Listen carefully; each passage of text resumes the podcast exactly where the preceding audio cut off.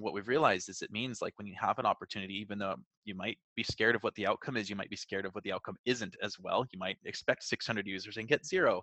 You need to just do it. You need to just launch as often as possible, as scary as it is, as unready as you feel.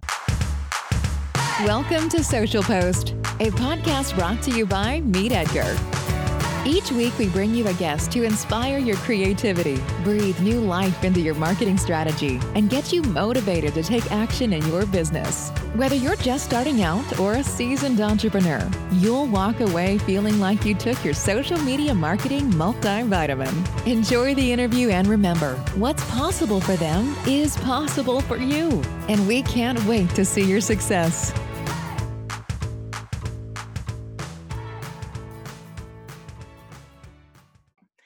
Hey, Social Post listeners. Today we are joined by Scott, who actually used to work here at Meet Edgar in our marketing department. So we're really excited to have him back. But today we're not talking about anything he did with Meet Edgar. We're talking about a new app he developed called BoozApp. So we're going to dive deep into how he created BoozApp as well as how he's getting it out into the world so you can get inspiration from his journey. So I'm going to pass it over to Scott real quick to talk a little bit about who he is and what BoozApp does, and then we'll get into a little bit further of the conversation. So Scott, go right ahead. Hi, how's it going? Um, I am Scott. Me and my uh, co-founder Rich Morrow created BoozApp uh, of frustration for going to a liquor store and seeing a completely different price of a fairly regular run-of-the-mill uh, whiskey that uh, a few days before had gone we'd gone to another liquor store and saw that for about 50% less. And uh, that created a lot of uh, investigation for us and we found out that through that research uh, pretty much every bottle of liquor on the shelf in the united states is being overpaid for by consumers and that there is a such thing as MSRP, but it is largely ignored. And so we were inspired to create at first just a database of liquors and the actual MSRP. Um, and that became something that we realized we could do one better. And we can realize we can uh, compare that to the shelf price, the average shelf price that exists in many different liquor stores of that same bottle, and give people a way to vote essentially what they think a fair price is and over time with the you know the help of crowdsourcing that information we can now provide an actual accurate answer of how much a bottle is worth when there is low supply and high demand Oh man, that is so cool. I love when people are able to identify a problem and something in the market and actually take it and put something towards it creatively, like you guys have, to solve that problem. I feel like you have a really good pulse, it seems like, on this being something that you can crowdsource because anyone who has a frustrating experience typically is around overpaying for something and money cost. So when you're actually going out there and thinking about getting this in front of the right people, what are you actually doing to bring awareness to this pain point that people have and position your app as the solution to that pain point? Yeah, so that's very it's a very good question and one that I feel we're uh, pretty excited to answer when people ask us this because honestly the, the biggest way to introduce that pain point is to get people to go to one liquor store and then get people to go to another liquor store. And it doesn't matter if it's down the street or across state or whatever it is, they're going to have different prices. Uh, there are a few states that actually control the price uh, within the state so that you know every liquor store is the same but there's like three of those out of 47 states so when it comes down to it all you have to do to experience this problem is buy liquor and one of the things we're hoping you know to do is you know through this app you can actually see what the price is before having to step into one store and then another. We'll bring that price to you because we'll have the ability for you to post that price or for others to post that price including the liquor store. They can uh, inventory their their bottles uh, that are on their shelves through our app and then that shows up in uh, a map so that people can you know from their homes or wherever location they're at see what prices those are uh, listed at, compare it to you know what is actually an MS, uh, the right MSRP and a fair price, oh, that's so cool. Yeah, I feel like that's a really simple and beautiful answer that you can take to anything that you build online. It's just telling people to go out and experience something and be like, there's a better way. So often we hear people be like, with Meet Edgar, they're like, oh, I don't need to repeat my social media content. I don't need to do that. And it's like, have you actually gone out and tried it? Have you seen the success or have you experienced that pain point? So I do completely agree. It's just talking to people about their experience in real life and positioning it that simply. I feel like we don't have to overcomplicate things. So that's really cool to see. Um, so when you guys were actually building this and getting this app live, I remember seeing a post on LinkedIn from you that was super inspirational about this fact that you were not someone who had a ton of coding background or knew how to do this before you guys dive in and got started. So what were some of the lessons that you learned as you were going throughout creating an app that you could pass on to our community who might be getting started creating their own apps, even if they don't feel like they have the skills to do so? Yeah, we knew there was a problem. We knew that we could do something about it, but we didn't exactly think that we had the power to do what we wanted to do about it. So we knew that in order to get it in more people's hands, it needed to be an app. That uh, was something that was out of our reach, as both uh, me and my co-founder Rich have uh, sales and marketing backgrounds. We have some technical knowledge, like we can learn things really fast, but when it comes to you know learning the code, you know, React Native or whatever it is that you need to build the app, that's a whole different ballgame. So what we did uh, is we reached out to someone who did know, uh, which is a friend of ours named Evan, and he helped us understand that there were other tools out there for people who don't necessarily have uh, a great deal of coding experience. Uh, there's tools out there that are called low code solutions and no code solutions. We opted for the no code because we still don't know enough to even manage a low code solution. And there's a tool out there that we used uh, to build this app that's called Adalo. And the uh, app builder is is quite simple. There's a lot of drag and drop components. Uh, you can get a little bit more complex than that, which we've I feel like we've kind of gotten to the more complex side of things with the app, which is great because it allows us to have a little bit more flexibility when we do need to grow. Um, and that was originally just going to be something we use to prototype it out and then shop around the app to try and get funding so we can actually build it. And it turned out we actually could uh, create the app the way that we wanted it to, at least for that initial MVP, uh, through this app it's, or through Adalo itself. And so we uh, took a lot of uh, inspiration and advice from some early advisors who said launch as fast as possible. Don't let anything hold you up. And uh, in, in doing so, we said, you know what, we're not totally ready. We're not completely sure that this is, you know, what people want. We're not even completely sure it's going to work once we have more than 20 users on it. And then as we launched it, um, in conjunction with a couple different uh, press pieces that went out uh, from some some good some good articles that were written about us, we ended up getting 600 users within about a week. Um, we had to essentially cap it because this was still like beta, very much a beta.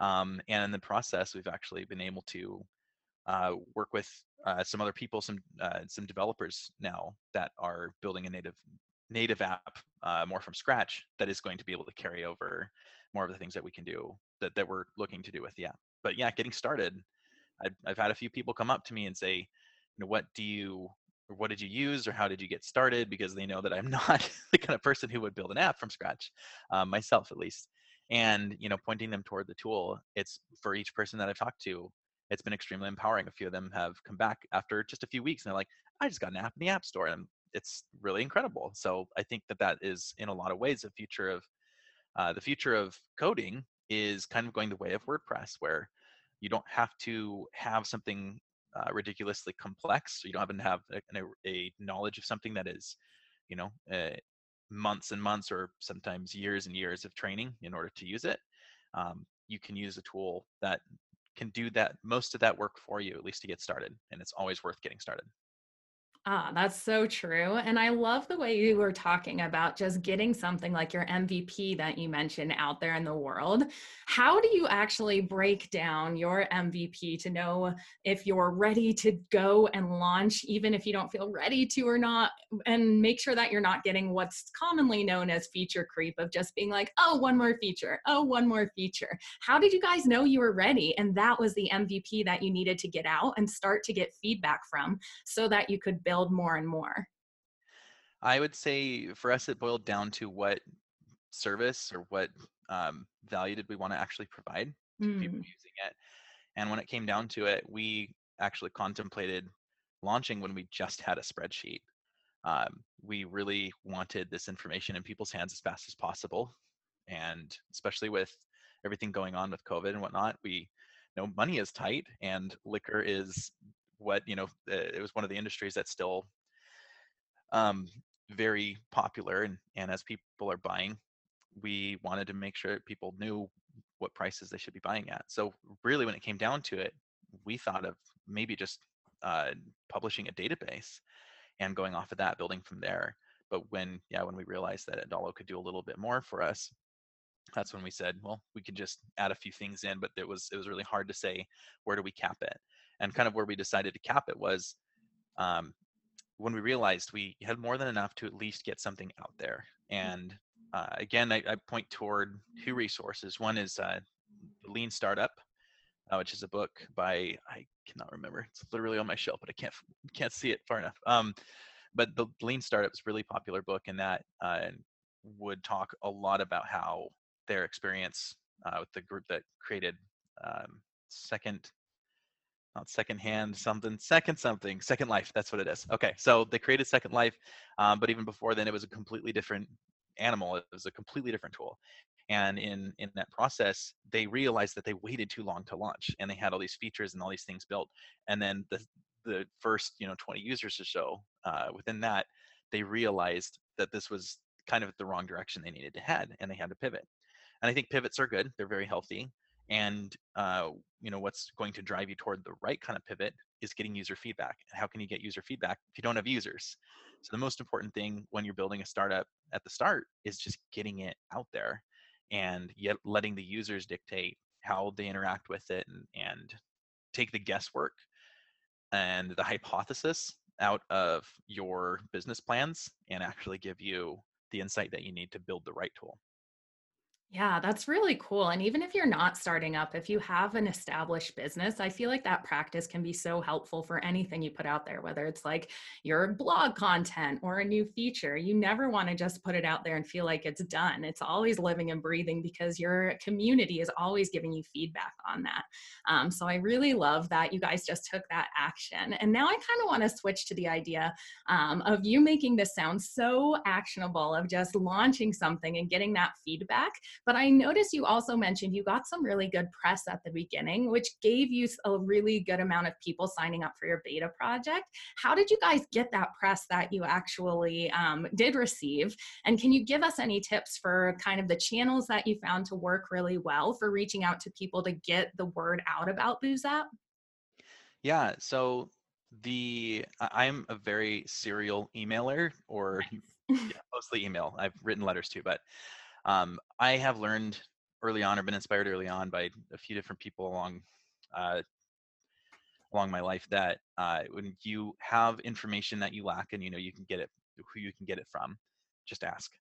And uh, one thing that we did pretty early on uh, was you know as i mentioned the database what we had to do was create the database and we created the database from whatever information we could find on the internet in terms of you know published msrps for specific bottles um, where retailers are located and uh, shelf prices that those retailers tend to uh, place specific bottles at. And so as we're digging into this information, we found a lot of really interesting trends that we didn't feel had really had a lot of publicity. And so in, in trying to understand some of these trends, especially with how things are priced from state to state, we actually reached out to a lot of different writers and people who were fairly mainstays of the industry. Uh, one of them is uh, Will Price from Gear Patrol. And as we reached out to um, him and a few colleagues, we got a lot of messages back that were point that we're basically saying you're heading the right direction, this is something that's uh, extremely becoming more prevalent, which is you know the the idea of price transparency. And um, as we explored that, you know, we actually kind of created friendships with a lot with a few of these uh, people because it seems that everyone was really wanting the industry to head the right direction, but no one really knew kind of what direction it uh, how to make that happen. Um, you know, we we also don't know exactly how it should happen, but we've got a pretty darn good theory, I think, of how it should happen. And I think that bonded us together to some of these other people that you know were interested in making that change. Um, I think, you know, I I have done PR and marketing for the majority of my career, and the best opportunities have really been the ones that feel a little bit more natural. Um, in in the sense that I'm not you know cold emailing people and saying, hey, go check this out, do this thing. And while that you know sometimes is effective and sometimes works, the thing that makes the most difference, I think, is when the person who's writing about you actually has a passion toward the thing you're doing. Um, and that's not been every idea that I've been a part of. There's been plenty of things that I've tried to you know create relationships over and it's just not compelling enough and that's okay it has to be kind of a natural fit in a lot of cases but you can't create those opportunities if you're not pursuing them and that to me is the number one objective for for anyone is just actually actually try to you know start conversations with people um, whether it's your your your business is you know more of a content creating like you're writing a blog or you're creating a lot of uh, you're trying you you have a service um, you know small business in, in yoga or something like that there's a lot of things that you can do and uh, um, really kind of find other people that are in that same um, space and just create relationships with them and you know you write about them they write about you you are able to help each other out a lot and it makes it makes it more of a mutual relationship rather than uh, just asking for something uh, asking for their their space on their blog or on their um, magazine or anything like that. I think that's really helpful yeah, that makes so much sense. And yet again, you're making it sound so simple of just getting started. And I feel like you lay the foundation before you need people by networking in your industry before getting started and letting people know how passionate you are about, like you mentioned, moving this industry in the direction you want to go. And then it becomes easy to reach out to people and ask for that press. So, guys, if you haven't had the opportunity to network with people out there, you don't have to go to real life things. I know we're all being careful with social distance distancing these days. So hop on LinkedIn, search for people within your industry, and just start having conversations about things so that when it comes time that you could both have a mutually exclusive exchange of your content, it becomes something like Scott said that isn't a scary cold email that you have to send. It's just a conversation with other people. So I love how you brought up that you are developing this within an industry and you want to actually help move the entire industry in a certain direction and not just make this app and have the app out there. So, is this part of your whole strategy of having like a mission based business in this way um, and helping to kind of have that drive your entire business plan? Can you talk a little bit about how you kind of weave that mission into your company and right now and how that's helping you guys?